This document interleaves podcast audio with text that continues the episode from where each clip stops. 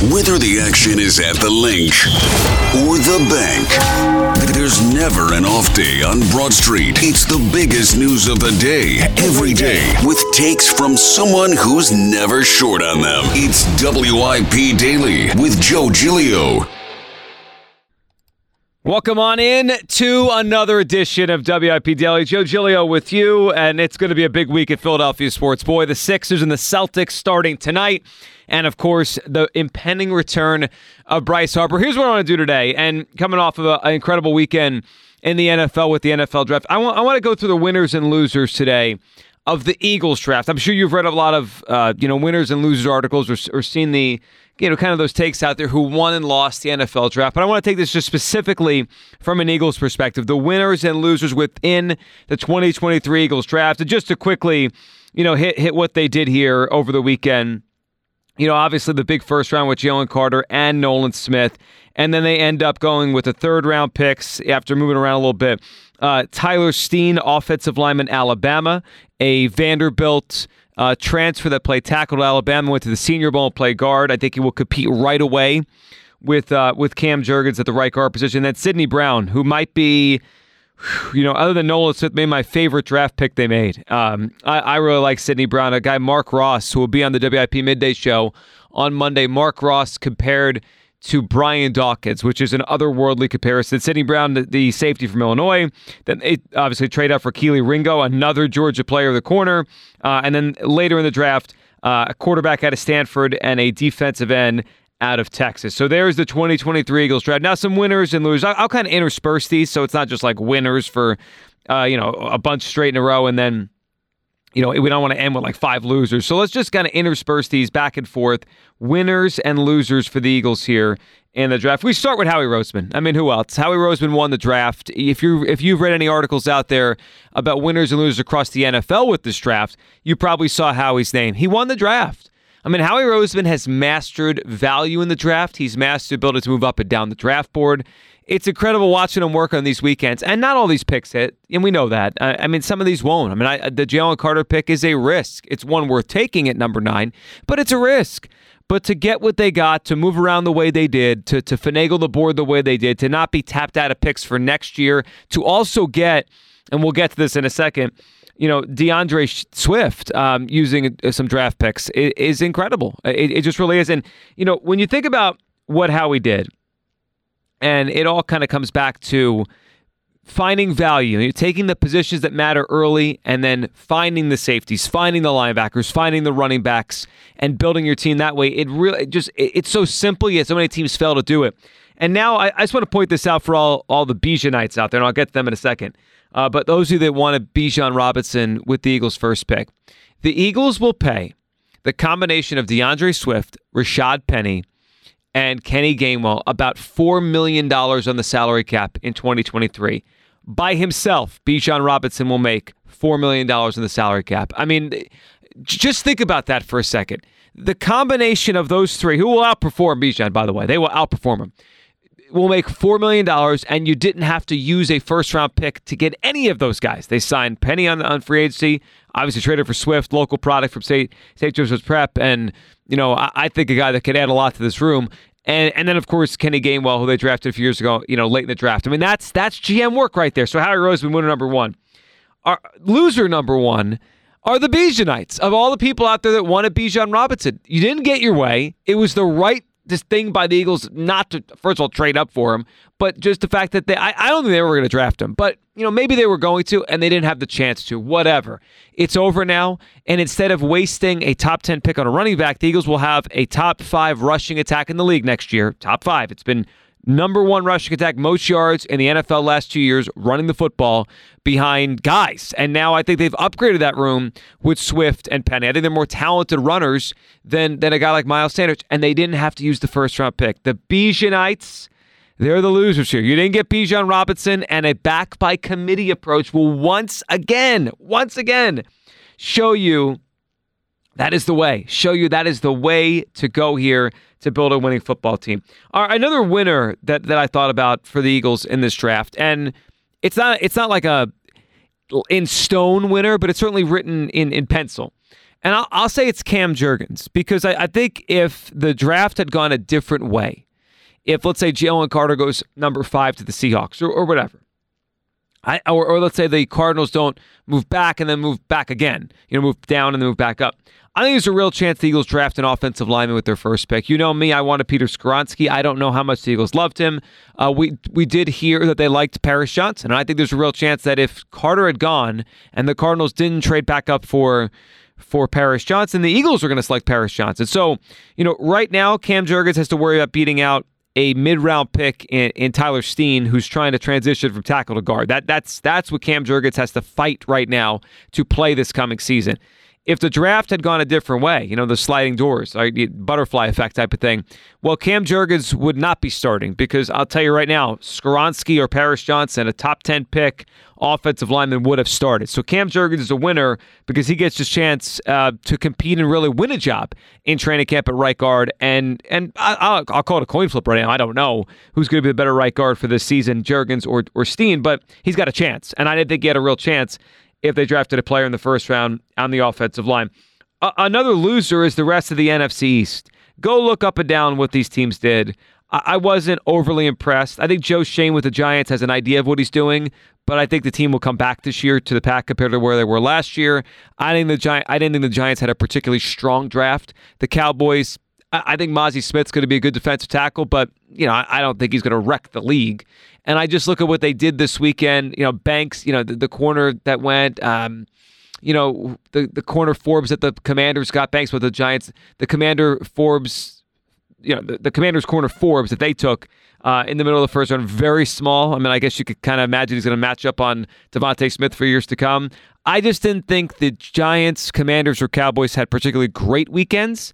I thought the Eagles had a very good weekend, and I think the gap continues to grow in the NFC. So we, we know excuse me, we know it's been 20 years since anyone in the NFC's, you know, won this division in back-to-back years. It's tough. it, it is really tough to win uh, this division in back-to-back years, but I don't see how any of those teams got to the point where they're better now than than the Eagles. So I'll put another loser in here as the NFC's because those teams right now, you know, this was a chance for them to get better to become a better team um, and get closer to the Eagles, and they did not do it. They didn't do it. I, I thought they they really kind of you know they had a chance to make some moves, impact moves, and they didn't do it. And, and I think they're losers. The entire NFC Okay, another winner here. I'm going to go with Jordan Davis. Jordan Davis is a winner because, in in in a sense, he could fly under the radar a little bit as the Eagles try to get him up to speed, try to make sure he is the guy they thought he was in the draft in the first round. But just think about a couple things here. One, how much they have at defensive tackle still, right? Fletcher Cox is still here, Milton Williams still here, Jalen Carter, his teammate, probably a more talented player, is still here. So on the depth chart at defensive tackle, you, you could right now put him in a fourth, and you're not ridiculous, and you're not saying you know he can't play because it just he just might be the fourth best player. So that that's one thing. Two I think all the Georgia kids here creates the story of the Georgia kids more than the story of like, hey, what about last year's first round pick that did contribute a lot? Is he going to? Can can he do that?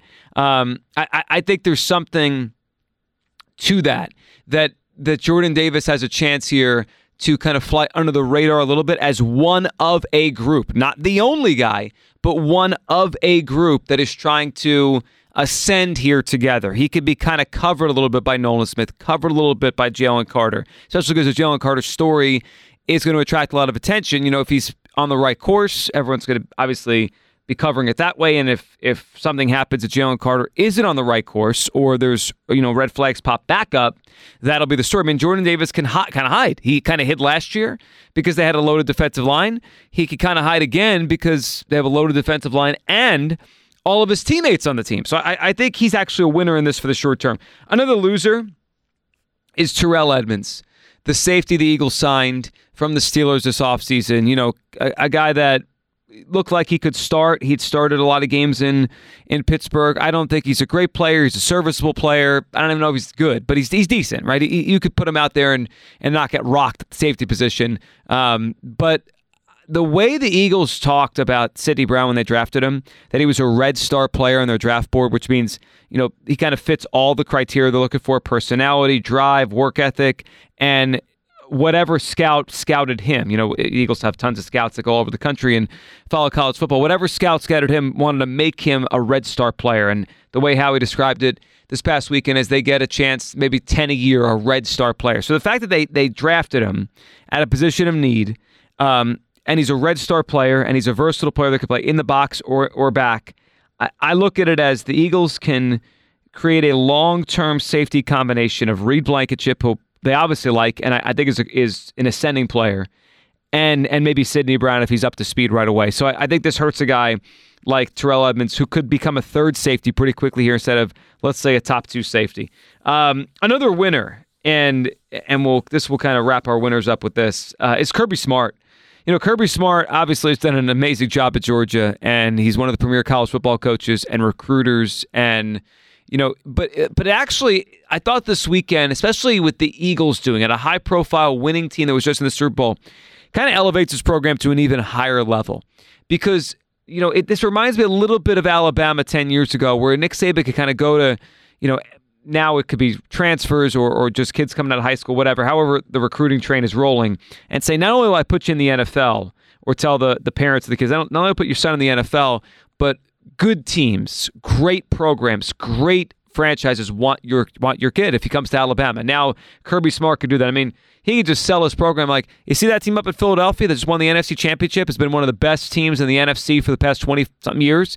They want all our guys. It's another selling point for Georgia versus other schools that not only are they getting drafted and they're all getting drafted, but the Eagles, a premier pro, you know, program and NFL franchise want them. All right, my last loser for the winners and losers of the 2023 NFL draft for the Eagles is uh, anyone complaining. So, uh, you know, we obviously poking fun at the Bijan people that want a Bijan Robinson, but anyone out there, and I mean anyone out there, complaining about Bijan or bust or complaining about WIP talking about Bijan Robinson, which, by the way, is what listeners want to talk, wanted to talk about last couple months. So obviously, that's what the station's going to talk about. Uh, you know, why, why wouldn't we? But anyone out there that's complaining or, oh, why did we talk about this so much? It was so stupid. Well, I just, I just want to let you know this. Number one, it was awesome. It was fun. I loved the debates. Even though I was on the side of I didn't want Bijan Robinson, I loved the debates. So that's number one. Number two is I hope you're ready for next year because I, I did it. We all do it, right? I clicked on the 2024 NFL way too early mock draft. We, we, uh, you probably did it too. And I was scrolling through, I think it was our pro football focus. And at number 10 overall, they had Jeremiah Trotter. Yes, Jeremiah Trotter, like the son of Trot. So, uh, who's a, a tremendous young player, linebacker, speed, agility. You know, he could cover the pass, but also stop the run, playmaking linebacker, a star and they had him with the number 10 overall pick in next year's draft. And, and look, who knows? It's a year out. He could rise. Maybe he's top five pick. He could fall. Maybe he's more of a, a late first round pick. I have no idea. You know, there was a guy the Eagles signed this weekend, the corner Ricks out of Georgia, who's a top 10 pick in last year's mock at this time, and then he wasn't even drafted. So you never know. But just a glimpse of it is Trot's kid could play. So I, I already can hear it. Like this year was Bijan or bust on WIP. Next year, it, can, say it with me. Trade up for Trot. Trade up for Trot. I can hear people calling on WIP. Trade up for Trot. Trade. It, it's all right there. Trade up for Trot. Uh, that's going to be next year. So anyone who hated Bijan or bust or, or you know turn their nose up at you know us talking about a, a, fun idea of drafting a a really special running back prospect, which I didn't want to do, but it was still a great conversation. Well, just get ready because trade up for Trot, a linebacker, is going to be the story of the 2024 draft. At least at WIP. Well, all right, listen, great draft for the Eagles. I, I really was impressed with how Rose was able to do, and now we get to watch this play out. I I encourage you all to you know, to dive into all the great podcasts with WIP, Go Birds. Uh, obviously, I host Bryce Harper coming back this week. It's going to be a big week. I mean, it's going to be a big, big week at WIP. Hopefully, Joel Embiid can get on the court. Sixers and the Celtics. We'll be talking about it every single day on the WIP Midday Show and, of course, on WIP Daily. But just, you know, in totality, the winner, just to kind of sum it up, of this draft was Howie. You know, he was able to do something here and, and change the running back room, get big time players at the top of the draft, building blocks kind of keep the team afloat. Their Super Bowl odds got shorter and also position themselves for the future. A great, great weekend for Howie Roseman and the Philadelphia Eagles. I appreciate everyone who's listening so far to WIP Daily, a daily podcast on the biggest story in Philadelphia sports each day. And of course, we'll intersperse some of the great content on WIP. Thank you so much for listening. Great draft for the Eagles. Really outstanding, outstanding work by Howie Roseman. What was he what he was able to do there? Great, great job by Howie. You guys have a great day. We'll talk tomorrow on WIP Daily.